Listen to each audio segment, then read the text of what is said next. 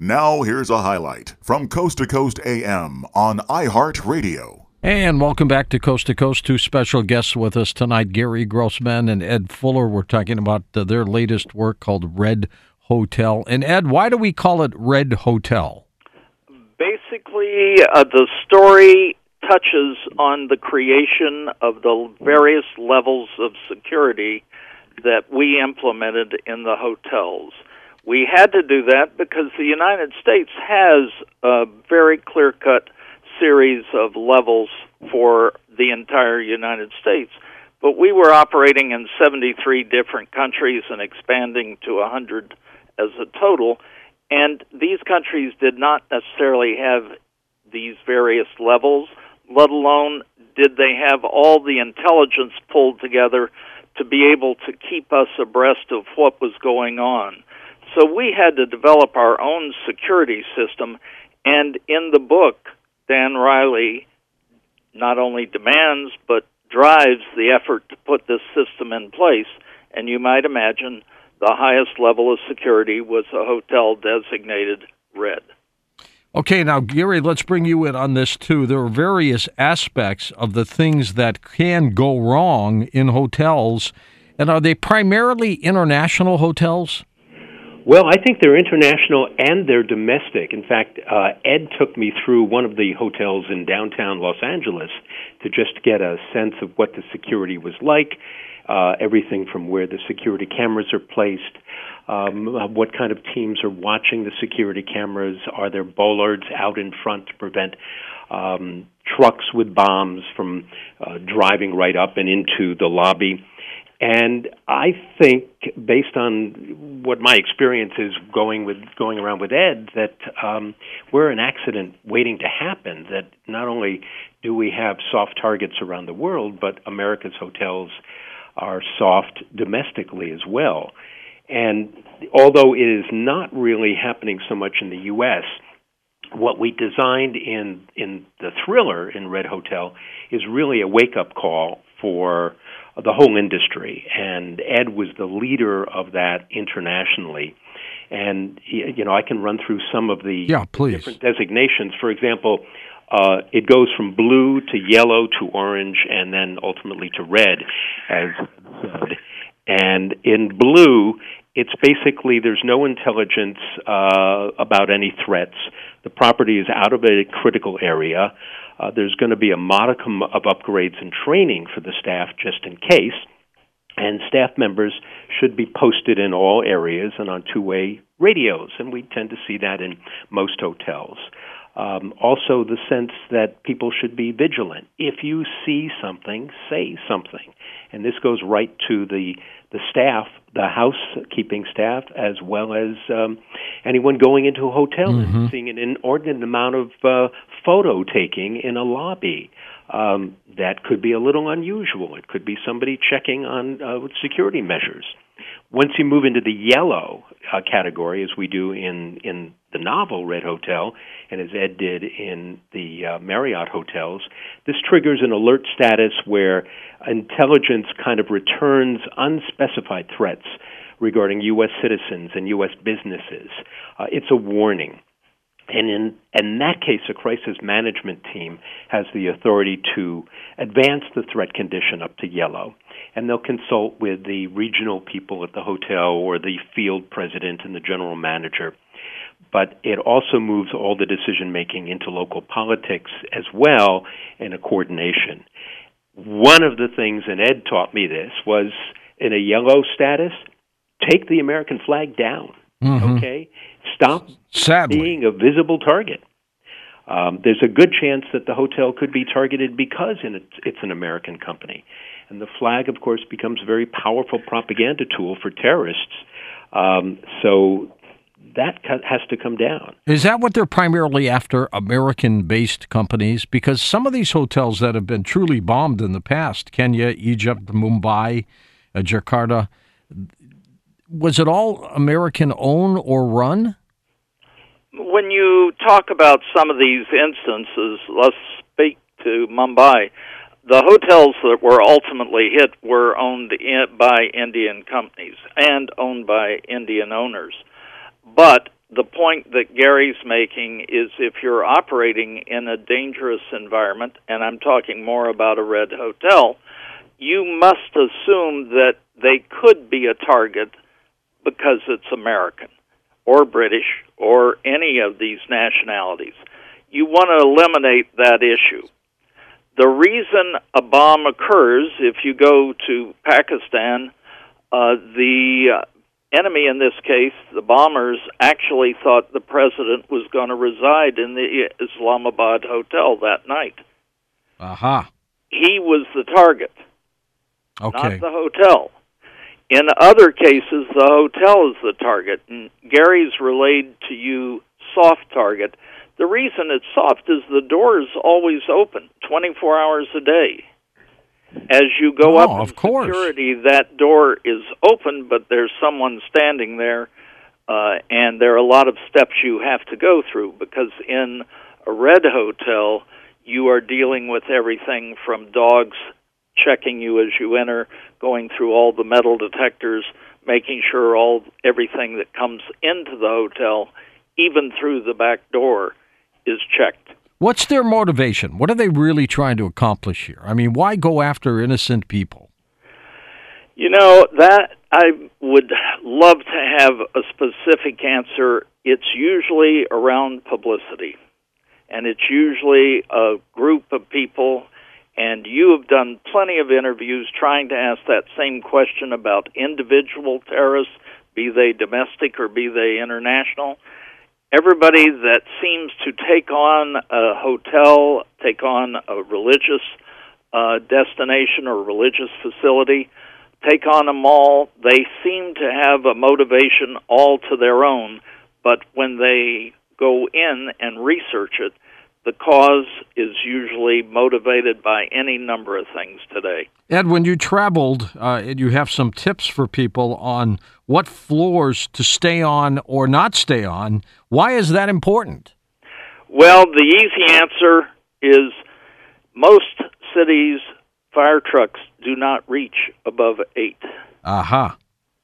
Some are a little higher, but fundamentally, if you're in a high rise hotel, you've got to understand that you're not always going to get door uh, window to door service by the fire department. And and you can't take and you can't take the elevator because that's one of the first things they tell you not to do. To do correct. It's a long long stairway coming down, I guess. Yes, and the stairway itself can become dangerous with crowds. Well, that, so, that's true too. But that's the answer to your question. And you, you also talk about you don't want to be on a floor that is underneath a swimming pool. Is that because it could uh, leak and flood you or something? Well, in a bombing situation, you could be impacted by the pool above you, and uh, even in an earthquake, you never can tell. You're, I don't know that many hotel rooms that I've stayed in under a pool. I don't think I can count one. It's just not a place that would make good sense when you've got all the other options. Gary, you and Ed highlight Russia as a focal point in Red Hotel. Is that because of it's a fictional thriller, or is this a real deal thing? It's a real deal, and we have a fictional uh, character, uh, the president of the Russian Federation. His name is Nikolai Gorshkov in the book, but we uh, tell uh, ultimately a very real story about a man who was um, in in Dresden at the fall of um, East Germany and uh, East Berlin, who felt that he was abandoned by um, by Russia, by Gorbachev, um, by the KGB that he worked for, uh, by the Soviet Union, and that man was Vladimir Putin. Well, we fictionalized hmm. the character of Vladimir Putin and created some other fiction around this other character, uh, Nikolai Gorshkov, but he's very much the same person because he wants to rebuild the Soviet Empire. He wants to have those border nations, the former. Oh, he'd love to put them all back bloc. together again, wouldn't Absolutely he? Absolutely right. And he's already started doing it. The real Putin has started doing it. Well, in Red Hotel, Gorshkov is doing it and there's history behind him, there's a legacy behind him, but there's also that sense that he was abandoned. He didn't believe that Russia should have ever given up those Eastern Bloc nations, let alone Germany and East Germany, and he wants them back. Your lead character, Dan Riley, in the book, is like Ed, isn't it? Oh, yes, very much so. Although, as Ed said, uh, he didn't carry a gun, but Dan Riley needs to for a scene. For obvious for reasons, that's right. Um, but he, but you know, truly, every time I've gotten together with Ed, um, and I mentioned it before, there are hair-raising stories. It's amazing what Ed has done um, for the safety and quietly, but for the safety of American guests, uh, tourists, American corporations, and um, making. You asked earlier, you know, is it safe to travel, and how do I feel?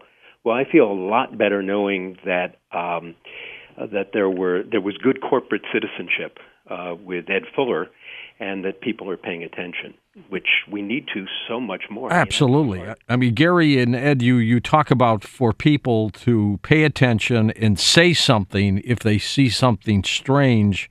Uh, I, I cite back to the Stephen Paddock case, who went ballistic at the Mandalay Bay, killing 58 people. H- how did he get so many guns into his room, into his suite, and nobody said anything about it? and that's absolutely suitcase after suitcase. something that shouldn't have been able to happen. It should have been detected by some of the staff. He had a do not disturb on his door for days, I guess. Right. And that should be a red flag too. I mean, he could have been dead in there. They should have gone in there and checked. And most hotel companies have a policy after two two days to check you should do that. I mean, with when when you were running the Marriott, was that a concern? That somebody has died in the hotel, absolutely. Yeah. When you're concerned about what happened in Las Vegas, we were obviously trying to defend against that in every way possible, whether the hotel was blue or red. It just was degrees of effort put forth that changed with the color. I mean, he had to have brought in unless he just, you know, took the guns, emptied it, brought the same suitcase back down again, filled it up, took it back up again.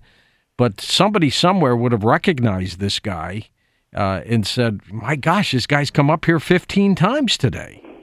Well, that's where the phrase comes up when you see something, say something. And internally, there are a number of people in a lobby of a hotel that are observing and looking around that hotel and some of those should be hotel security looking for just that. The cameras that are in the hotels, uh, how many are there? And uh, I would assume the security section is pretty big, isn't it? It can be monumentally large depending where you are. For the Red Hotel, it's significant. Usually on the floors, clearly the entrances, and the public space. And Vegas too. They've got them all over the place. I would assume being a casino, and we did not have casino hotels in the United States, so I did not deal in that particular market myself. Uh, I would assume they led the industry in having cameras. Gary, what's the message you'd like people to take when they read Red Hotel? Well, we need to be more vigilant today. Um, just listen to the show, uh, watch the news, read the newspapers. We have to be, it's our responsibility to be much more vigilant for ourselves, for our families, for uh, people traveling with us. And, it, again, it, that phrase, if you see something, say something. One of the things I learned from Ed as we are doing research for Red Hotel was it even comes down to the housekeeping staff. If they see uh, in the wastepaper basket, uh, an inordinate amount, a number of uh, battery wrappers and old batteries. Mm-hmm. They need to say something. Why? Because batteries are used for bombs, in triggering bombs. And somebody who's left a lot of batteries there is maybe not covering his or her tracks that well, but it's a signal. It's something to bring up to somebody. And as we learned even with 9/11, if if people know something and don't say it and don't communicate it, then there'll be a lapse and there will be danger and there'll be death and there'll be destruction and then an investigation after. Well, we know a lot more now and we're in a more dangerous world and Red Hotel I think is an eye-opening novel, but it's really really a, a primer on on how to travel and even using and Ed can talk about this using the State Department advisories if you're traveling, uh, you know, anywhere. Oh, that's right. When you go overseas, it most people don't even think about what's going into the country. I just had two friends return from France, and they were just amazed at all the problems they ran into in Paris. And I said, You haven't read anything? You didn't know about that? Did you check the State Department? Did you even look at any of the information that was on the news to understand what was going on? No, we didn't think about that it's amazing how many people travel without knowing. And in reality, the government provides that information through State Department and other resources. And that is what we used, quite frankly, through a number of government agencies to establish our security levels.